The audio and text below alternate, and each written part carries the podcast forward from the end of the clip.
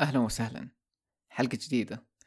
في هذه الحلقة حنرجع لسلسلة أسرار الحضارات، أظن مسميها كذا أسرار الحضارات. نكمل على نفس وقت ما تكلمنا عن الفراعنة. الفراعنة كانت أحس سلسلة، يعني قلت كثير مرة كانت سلسلة متعبة، بس أحس دحين حسوي الموضوع بطريقة أذكى، يعني حستخدم طاقتي بطريقة أذكى بدل ما إني أسوي مجهود مرة كبير في السلسلة.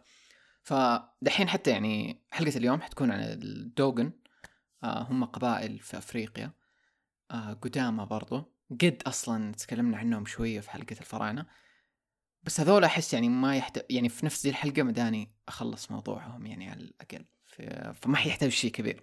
المهم اليوم حنتكلم عن قبائل الدوغون. الموضوع كيف جاء؟ أنا من أول عندي يعني في كذا حضارات كثيرة بتكلم عنها في سلسلة أسرار الحضارات، بس اللي يعني ما في حماس كذا مرة عليهم، يعني قطعت فترة جلست قلت بعدين أرجع لهم مدري، بالذات إنه مرة شايف إنها تأخذ وقت. بس اليوم صار شيء مرة حمسني إنه أسجل عن الدوغون، حكيكم هو في نهاية الحلقة، يعني بعد ما أقول لكم إيش هرجة الدوغون وكذا. يلا نبدأ في الحلقة الآن.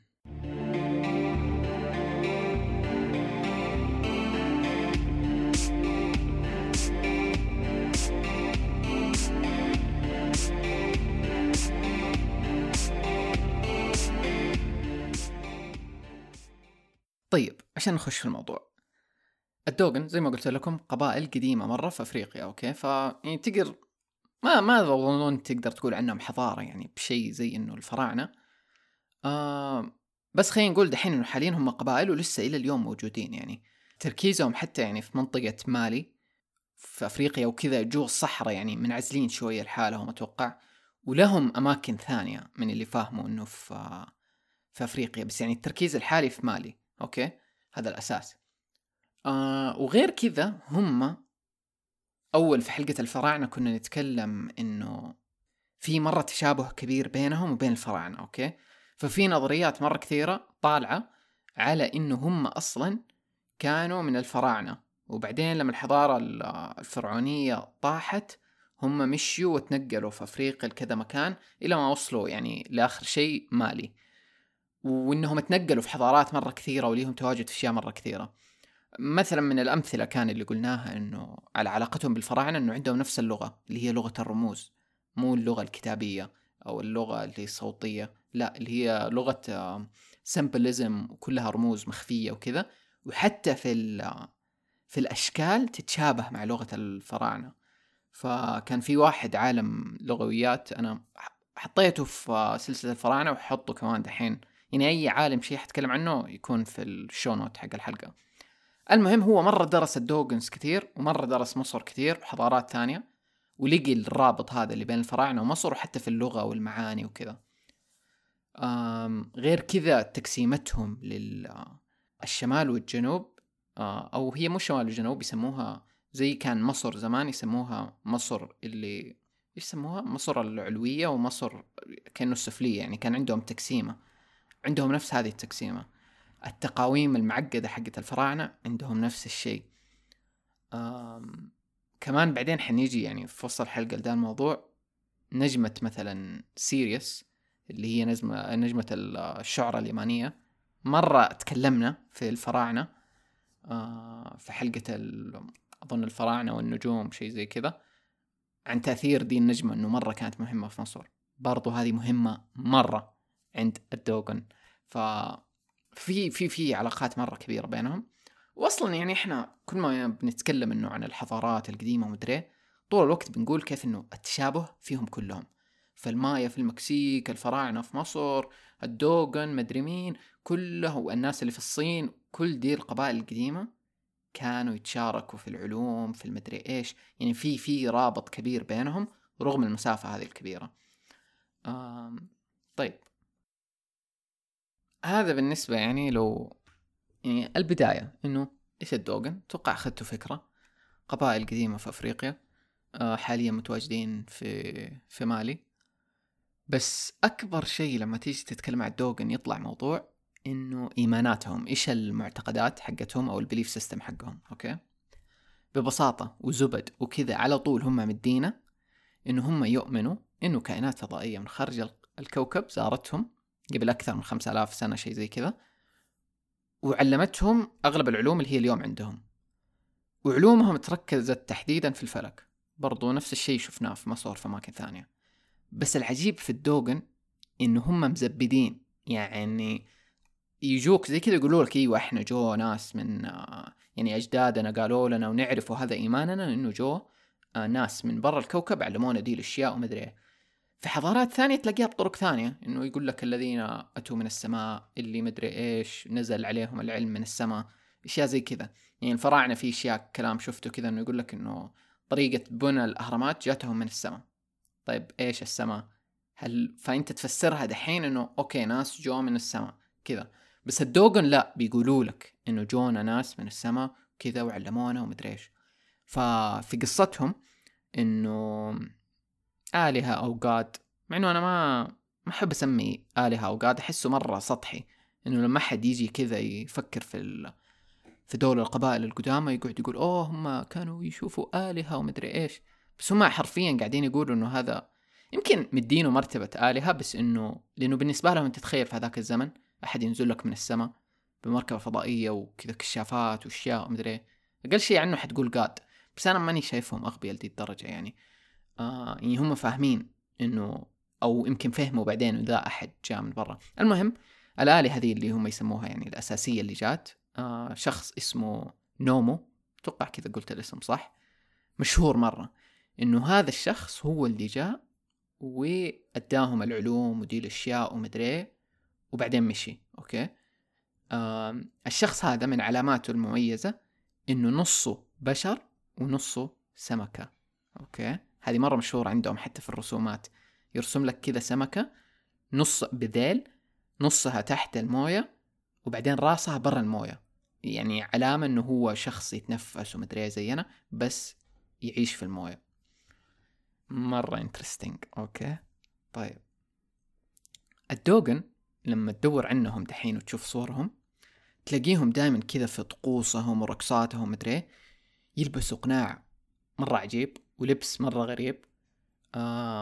ومن كلامهم انه هذا يمثل نومو او الناس ذول اللي جاهم من الفضاء، فهم قاعدين يلبسوا على نفس شكلهم نفس الماسك، وانت كذا لما تشوف اصلا الماسك تشوف وجه غريب مرة، يعني ما هو وجه شيء احنا نعرفه هنا في الارض.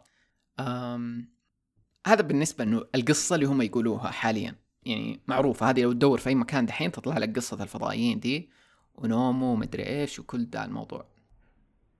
خلينا نيجي لنجمة سيريوس. أوكي، نجمة الشعرى اليمانية. النجمة دي مرة مشهورة، يعني أنا عرفها من يعني أول ما بدأت أطل في النجوم عرفت النجمة، لأنها فترة طويلة كنا نعرفها إنه هي أقرب نجمة للأرض. هي دحين ما هي أقرب واحدة، أظن في الترتيب يعني الرابع أقرب واحدة شيء زي كذا، بس مرة قريبة، وحتى لما تشوفها في السماء مرة قوية نورها، يعني حتى في المدينة يمديك تشوفها، فأي أحد يطل في السماء والنجوم وكذا يقرأ شوية أكيد يعرفها. فهي نجمة مرة مهمة، وأنا مرة قاعد أشوف روابط ليها مرة كثير في كل الحضارات دي العجيبة اللي بقرأ عنها. طيب النجمة دي هم يقولوا إنه نومو هذا أو الناس اللي جو علموهم جو من كوكب في مجموعة نجمة سيريوس دي اللي هي شمسهم. أوكي، فهذول الناس جو من سيريوس. حلو، علموهم الأشياء وروهم إيش يسووا مدري. كان حتى في كلام كنت بقرأ إنه يقول لك إنه ما كانوا يبغوا يقعدوا معاهم فترة طويلة، كأنه إنه إحنا البشر أو الدوغون كانوا حيتأثروا منهم بطريقة سلبية، زي إنه على جسمهم أو شيء زي كذا، فكانوا يختاروا زي فئة معينة 10 أشخاص من نفس القبيلة ويعلموهم كل شيء وبعدين خلاص يمشوا يسيبوهم. أو ما أدري أصلا لو يفرق إنه ليش مشيوا، هل هم جو زيارة وراحوا ما أدري. وصراحة ما أدري حتى دحين إنه إيش قناعات الدوغون، إنه هل دول الناس حيرجعوا ولا لا، لأنه في كثير ثقافات يكون عندهم إيمان إنه دول الفضائيين حيرجعوا لهم ثاني. المهم دحين في كهوف اللي قريتها إنه كهوف عند الدوغونز فيها رسومات قديمة مرة، يمكن 700 سنة ولا شيء زي كذا، يعني من أجداد أجدادهم اللي كانت عندهم العلوم، وإنه في شخص كذا اللي مرة هولي هو اللي يعني كأنه الحارس حق ذا الكهف، ويعيش طول حياته بس مهمته يحرس الكهف ده، لأنه كل شيء حقهم موجود في الكهف ده. وطبعا إحنا أصلا يعني ما نقدر نوصل للكهف ده، يعني ما هو شيء كذا، يعني هم ترى مرة متحفظين أكثر من أي شيء قد شفته أي قبيلة، أنه متحفظين على العلوم والأسرار، واتوقع اللي هم يعرفوه فوق اللي نتخيله. المهم زمان كان في محاولات كثيرة أنه ناس وكذا باحثين ومدري يحاولوا يروحوا يحتكوا بالقبيلة عشان يتعلموا منهم يعرفوا إيش قصتهم مدري إيش، بس من كل اللي قريته أنه كانوا يزبدوا، يعني ممكن يجي واحد يدوله كلمتين مدري ما يقولوا له كل شيء، ما يرتاحوا لأي أحد. ما عاد في كاتب فرنسي أظن ما أدري لو مرة شيء قديم، يعني يمكن 80 سنة شيء زي كذا، شيء مرة قديم، راح عندهم اسمه مارسيل غريول مدري شيء زي كذا، ححط اسمه. قاعد عندهم 30 سنة، عاش وسطهم 30 سنة، وجزء من هذا الوقت كله اللي قاعدوا عشان ياخذ ثقتهم. أوكي، وبعدها هو نقل معلومات مرة كثير، وأظن سوى كتاب وزي كذا، وطبعا ما نقل إلا اللي يسمحوا له فيه يعني. فأنا متخيل كمية الأشياء اللي هو ما قالها شيء خيالي، ومدري لو هم أصلا قالوا له كل شيء، بس إنه أنت تخيل إنه هو عاش وسطهم 30 سنة بس عشان يأخذ الثقة. المهم شيء ثاني إنه على موضوع هذا إنه كيف هم مرة دقيقين في دول الأمور. كل ذي الحضارات زي مصر والدوغون السبب إنه يستخدموا دي اللغة اللي هي السيمبلزم، لغة الرموز، عشان يخفوا المعاني. قلناها قبل في سلسلة الفراعنة إنه أنت ما مداك، عشان كذا أنا أقول ما مداك تقرأ الرموز زي ما اليوم يجي يقول لك إننا نقرأ اللغة الهيروغليفية ومعناها كذا كذا كذا مدري إيش. أيوة ممكن، بس مشكلة دي اللغة إنه الرمز الواحد، يعني ممكن يكون عندك رمز شمس يرمز للمجموعة الشمسية ويرمز لليوم في نفس الوقت أو للشهر أو لمعنى ثاني، ويدققوا في اللغة. هذا على حسب باحث اللغويات اللي يعني درسهم، إنه نفس الرمز يكون له معنيين، والمعنيين مرة عكس بعض ومرة بعيدين عن بعض. ليش؟ عشان تخبي ذي العلوم ومو أي أحد يفهمها، يعني لازم تكون اللي قعدت وسطهم ودرست وتعلمت مرة كثير وفهمت الأشياء، حتى إنه تاخذ كيف اللغة دي تشتغل وكيف كل دي الأمور. فاستخدام اللغات الرموز هو جزء من إنه يخفي العلوم ودي الأمور عشان يحموها. المهم طيب خلينا نرجع لهذا الكاتب الفرنسي خوينا اللي قاعد معاهم.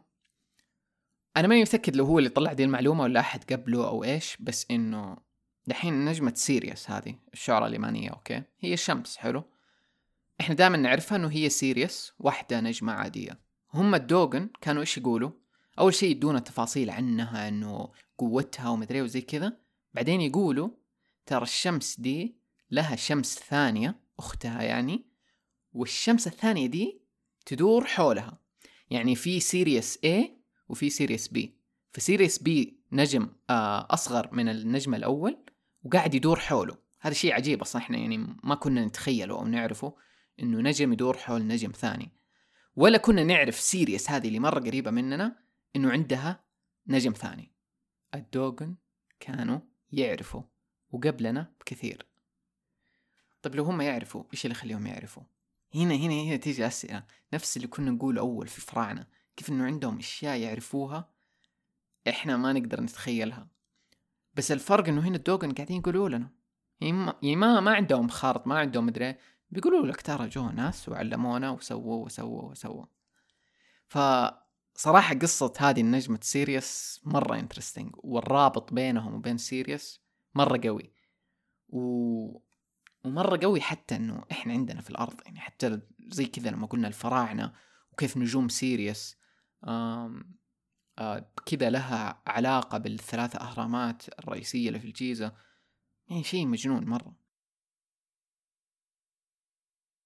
وكانوا حتى من الأشياء اللي قريتها عن الكهف، معلومات الكهف كلها قريتها من درنفلو، كثير أتكلم عن درنفلو إني أحبه، بس ما أعرف يعني هو من فين جاب دي المعلومات، ماني متأكد لو هو إشحاط، بس this is شطحة يعني، فأنتوا أبحثوا لو تدوروا شيء. المهم كانوا يقولوا إنه لما جو هم الكهوف هذه إنه عشان يعلموهم، يقولوا إنه جو في شيء زي إنه زي السبيس شيبس يعني UFO مركبة فضائية، نزلوا في الكهوف حطوا موية عشان يقدروا ينزلوا فيها، لأنه زي ما قلنا هم نص سمكة نص كأنه إنسان. ووقتها هناك إنه علموهم الأشياء وحطوا كأنه رسوماتهم ودي الأمور. أتوقع ده اللي عندي دحين بالنسبة للدوغون. ما يدروا في شيء ما قلته، بس اللي أنا متأكد منه إنه في حلقة ثانية أوكي حتكون عن الدلافين والحيتان يمكن. ففي يعني أنا مرة عندي كلام كثير عن الدلافين والحيتان ويحتاجوا حلقة منفصلة لحالهم، بس هم مترابطين بطريقة ما بالدوغون كمان، لأنه الدوغون ارتباطهم بالبحر والدلافين برضو مرة قوي. فحنشوف نسجل دي الحلقة متى. ماني مستقد الدوغون لو في شيء زيادة بقول عنهم، بس أكيد يعني مستقبلا حنعرف أشياء جديدة وأكيد حنجيب سيرتهم في حضارات تانية لما نتكلم عنها. خليني أحكيكم إنه ليش أنا سجلت دي الحلقة. اليوم كنت بتفرج فيلم أنمي أوكي، الأنمي شيء أسطوري أقسم بالله، يعني أكتر شيء يعجبني في الأنمي قديش إنه ممكن تلاقي أشياء شاطحة ما تلاقيها في مكان ثاني. فتفرجت فيلم أنمي جاب سيرة الدوغون بطريقة غير مباشرة، مع إنه ما تعمق فيهم ولا أي شيء، بس الفيلم كله كذا على بعضه أداني طاقة رهيبة إنه أسجل دي الحلقة، وأنا كنت متلخبط إنه إيش عشان أسجل موضوع اليوم. المهم فجاء بيرفكت مرة.